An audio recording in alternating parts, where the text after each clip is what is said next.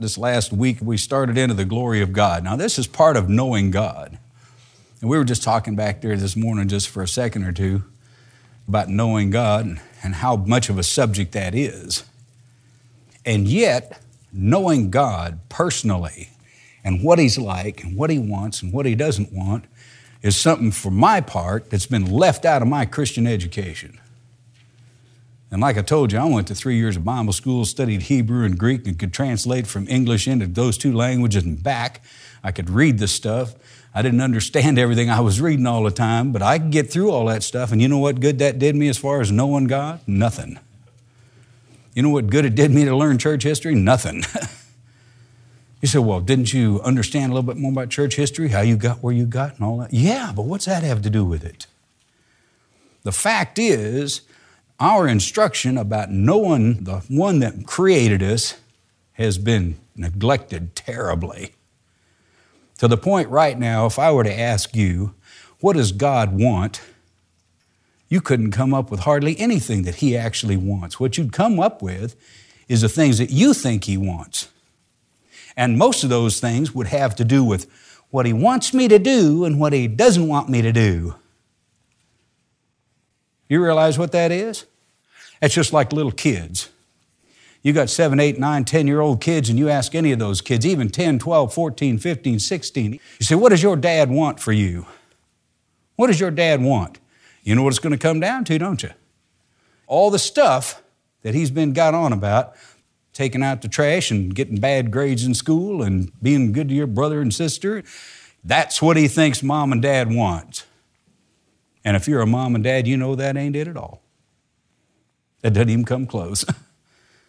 I mean, that just barely scratches the surface. So when you say, What does God want? You got to quit being a kid. You got to start growing up and being an adult. When I was a child, you know, I thought as a child and I spake as a child. When I became a man, I put away childish things. You say, What's all this got to do with anything? It has to do with what God started doing when Joan was in that hospital and working in this church, not only in my life, but your lives also. This lesson is not just about, okay, what did you learn, like I spent a few weeks on. This lesson is a continuing part of our education, is what it's about. And it has to do with where we started last week in Luke 17. Go back over to Luke 17, 11 to 19. And it came to pass as he went to Jerusalem that he passed through the midst of Samaria and Galilee. Verse 12 And as he entered into a certain village, there met him ten men that were lepers, which stood afar off. They lifted up their voices and said, Jesus, Master, have mercy on us. When he saw them, he said unto them, Go show yourselves unto the priest. And it came to pass that as they went, they were cleansed. And one of them, when he saw that he was healed, turned back and with a loud voice glorified God. Now, we can only guess at what he said when he turned back with a loud voice and glorified God, but I know one thing for sure it wasn't thank you. You say, How do you know that? I'll show you in just a few minutes.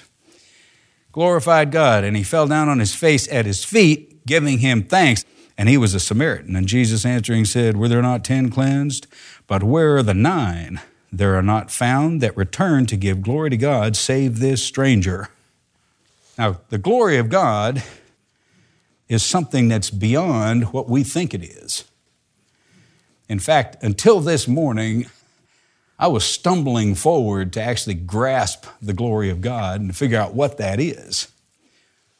And I was studying through this stuff and reading some of that stuff, and boy, just like a light turned on, said, well, that's what it is right there. It just all of a sudden started making sense. After being saved 34 years, you'd think I wouldn't have any problem understanding what the glory of God was reading through the Bible as many times as I have and all them church services I sat in and everything else, I should be able to tell you. Somebody says to me, What's God want? I should be able to tell them. But you know, it would come right back down to the things that I've been taught, the things that I thought. If I didn't do it, then I was going to be in trouble. And if I did it, I was going to be in trouble. That's what it came down to. It came down to just a pure matter of obedience. That's not what God's all about. Don't you think God could get obedience from you if He wanted to? He's got the very hairs of your head numbered. If He wanted you to straighten out and do a certain list of things, He could get you to do it. He's not about that. He's about something else here. Now, only one in 10 realize the magnitude of what just happened. One in 10. That's pretty sad odds when you stop and think about that. I'd like to think that we as a church here could get a whole lot closer to the 10. Everybody get involved and understand it. But it's not that easy. Way too much of church and Christian fellowship is about God instead of with Him. You say, what's that mean? Okay. Parent leaves a letter for some kids, goes to work early in the morning, leaves a note for his kids, summertime, you know, they're off, and do this and do this and do this and do this and get all this done. Those kids get up, they start reading through that list. Oh, Dad said he wanted you to do this, Billy. Well, let me see. That ain't what he said. He didn't say Billy. All of a sudden, you start arguing about what God said. And I got this idea, and you got that idea, and man, the whole thing comes down to what's best for me is what I think it says. Don't you see that in the churches right now? Don't you see that in the doctrinal positions? If I don't do it, then God must be again it. And if you're doing it, God's again you because if I'm not doing it, then I'm right and God's right and so you're wrong. It's just arguing. And what's the difference? The difference is fellowshipping about God and fellowshipping with God. In that same scenario, if you could get dad on the phone and say, Dad, we're reading this letter right here about what you want so and so to do, and because Billy's supposed to do this and Janie's supposed to do that. Okay, okay, here's what I want you to do. And he lays it out for him. That's fellowship with God. And the difference is that for a long, long time, our fellowship hadn't been with God near as much as it has been about God. It's just pick the Bible up and start reading through it and say, well, here's what the Bible says. You know how many preachers go to the Word of God for proof text? They don't go there to find out what God said and stand up and say, Thus saith the Lord. They say, Man, my people need this, and I got to go find some place to prove it. That's what they do. That's what's going on out there. And if it's something that irritated them last week, one of the church members isn't doing something or should be doing something, the offerings are down, man, we're going to get on stewardship now, you know. Soul winning's off. You know, these people aren't faithful enough in the bus ministry. You're not visiting your Sunday school classes enough. How come? Because the numbers on the wall aren't big enough. You know, we're not growing. We're supposed to be taking this city for God. if God wants to take a city, He don't need you to do it. He's got something else in mind totally and completely. And it has to do with what we just read right there. It has to do with His glory. It has to do with knowing Him.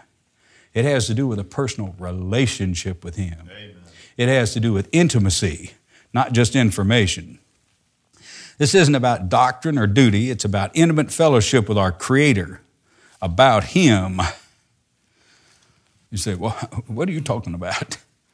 Nine of them did not get it at all. They were all involved, they were all part of what happened, but only one of them got it. You say, well, what's it about? Well, it's still not about Old Testament survey or New Testament survey or study of the scriptures or church history or the martyrs or stewardship or soul winning or prayer or literally a thousand other details taught and preached. It's an intimate study of one of the greatest characteristics of the one who loved us first our eternal Heavenly Father, who in His house has mansions prepared for us. What do you do that for? He wants some close fellowship. He wants you moving in with Him. Think about that stuff. Has it ever dawned on you one time that God has never needed anything and yet He went to all the trouble to buy something? How many times God need to go to the store buy something? he can speak the stuff into existence, and yet you're bought with a price. What's he got in mind? It's a whole lot more than what we think it is. And it's some innermost feelings, just like parents and children, that he's not discussing with you openly, no more than a parent sits down with a kid and discusses their innermost feelings and desires for that child. When does a kid actually stop and consider the parents and what they feel and what they really want? I don't think they ever do. I think their whole life, you know, up until they get to be what, about 60, Brother Selden? 75? I think the whole time, you know, it's just all about me and what's going on in my life and what problems I have and what things I want and what I can't get and the needs that I have and the people that are giving me trouble and my car that's breaking down and the bills and the, I mean, everything else. Government, you know, that's stealing our money. Somebody sent me a little story about a kid that wrote to God and said, Dear God, I need $100. He put it in the mail and they laughed at it, so they sent it to the president. The president looked at it and he says, That's kind of cute. This little kid sending and wanting $100. $5 would be like $100 to a kid that age, so he puts $5 in it and sent it back. Kid wrote another letter, sent it back to God, said, Dear God, thank you for the $5. Unfortunately, because you sent it through the government and up there in D.C., they stole $95. Them dirty crooks. anyway, moving along here. This thing is about Him, it's not about us. It really is. And it's beyond what we think it is. It gets down to what's real close to Abba Father.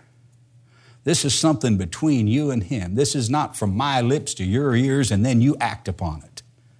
It's not anything at all about that. This is stuff that's actually supposed to change your emotion and your affection, change how you feel. It's also fellowship in the Spirit.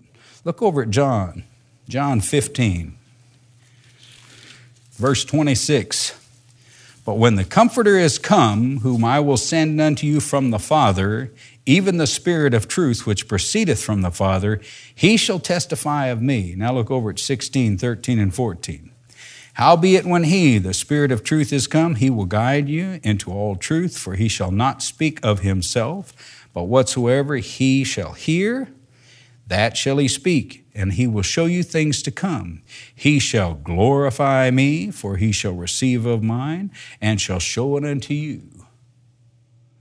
That glorifying is glorifying Jesus Christ. God says, I have glorified my name, and I will glorify it again. He that has seen me hath seen the Father. That was truly God manifest in the flesh. And the part that he was glorifying was not the flesh of Jesus Christ, it was the God part of him. And the Holy Spirit's job is to speak of Him.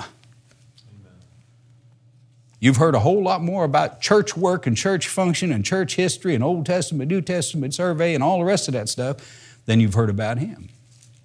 Why is that? It's because those kids getting together arguing about what he wrote down and left behind, and it's fellowship about him, but it's not fellowship with him.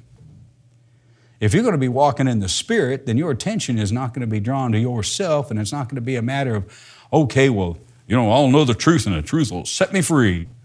It's all about me. No, if you know the truth, it'll set you free, all right, but it'll set you free in His liberty. It'll set you free in the fellowship with Him. You're not going to walk around worried about what anybody else ever thinks. Matter of fact, you walk around kind of feeling sorry for all the rest of them's what happened. I guarantee you that one that turned back, he felt sorry for the other nine. What would he think? Man, you guys just don't get it. I sure wish you'd have got it. Boy, you missed out on one of the best things that's ever happened. Anyway, this is not information only, it's about emotion and love changing intimacy with God. That's what it really is about. This thing about the glory of God has to do with you and Him personally. This is God showing Himself so that we can understand Him better and appreciate Him more. That's what it really is. You appreciate God? Yep, every time He does something when I need it. You appreciate God? Yeah, I appreciate it when He don't spank me when I need it. You know, it's kind of like you appreciate your parents? Yep, when they give me good stuff. Kids don't appreciate their parents. They don't know what goes on inside of the hearts and mind of their parents about them. You can't even know that stuff until you get to be a parent. And the longer you're a parent, the more you look back at your own parents and you think, man, oh man, is that really what was going on that whole time? And I thought it was all about just, you know, wearing me out. I thought it had to do with just having to empty the trash. They just wanted somebody to take the trash out. That's the only reason they had me. anyway, Getting back to Luke 17 real quick. Verse 13, they all ask. You know what that is when they ask? That's prayer. Anybody here pray for my wife? Anybody here pray for Sister Kay? Anybody here pray for Brother Steve? Or anything else that God has been involved in here recently, especially? Did you pray affectionately? Did you pray fervently? Did you pray sincerely? Well, they were all praying, but only one of them got it. The other nine missed it. Only one of them understood. Who was he? He was the Samaritan. You know what connection that Samaritan had that the rest of them missed? Humility. Remember, I said a few weeks back, you know, that I think humility is a key to understanding God? Why did the rest of them not get it?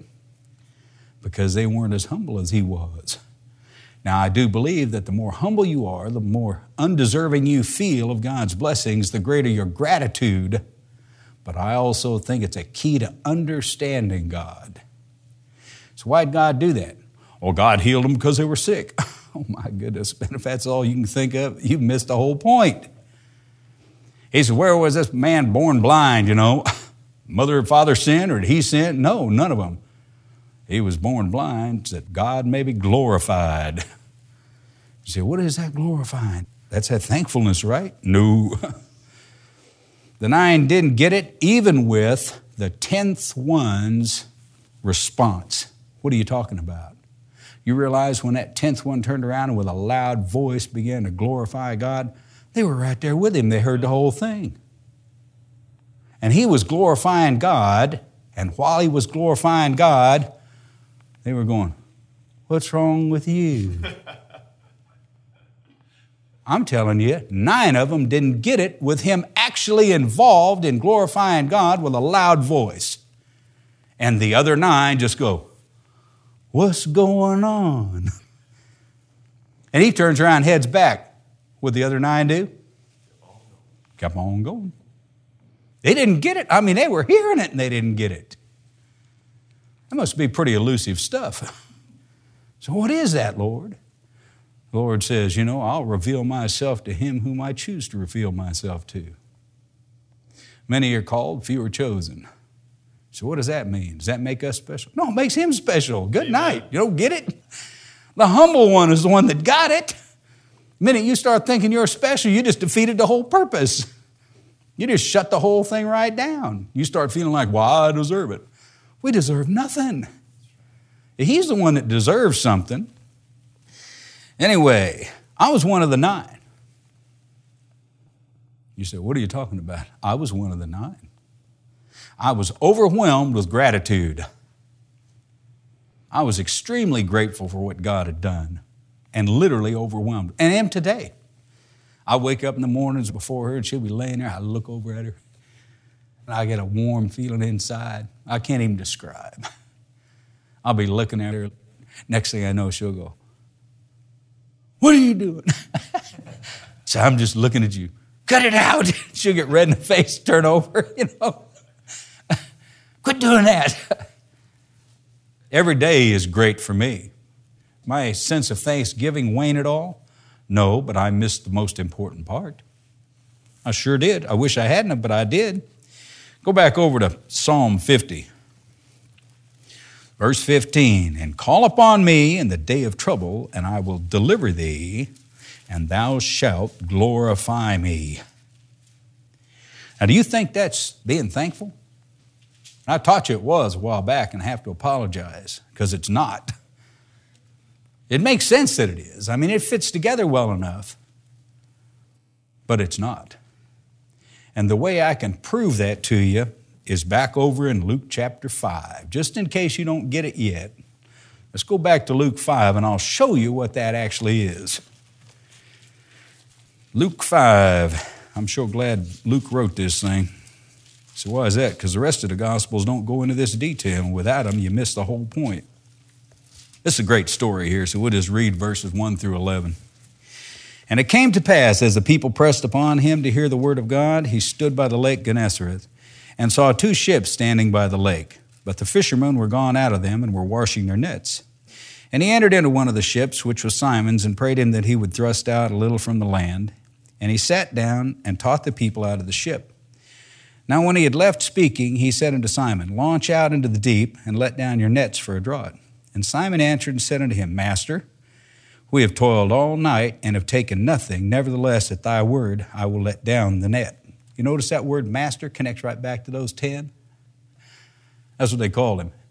Peter's just about where they were before anything happened to him. Verse 6 And when they had this done, they enclosed a great multitude of fish, and their net brake. And they beckoned unto their partners, which were in the other ships, that they should come and help them. And they came and filled both the ships so that they began to sink.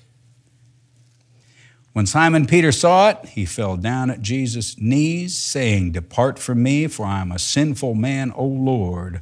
For he was astonished, and all that were with him, at the draught of the fishes which they had taken.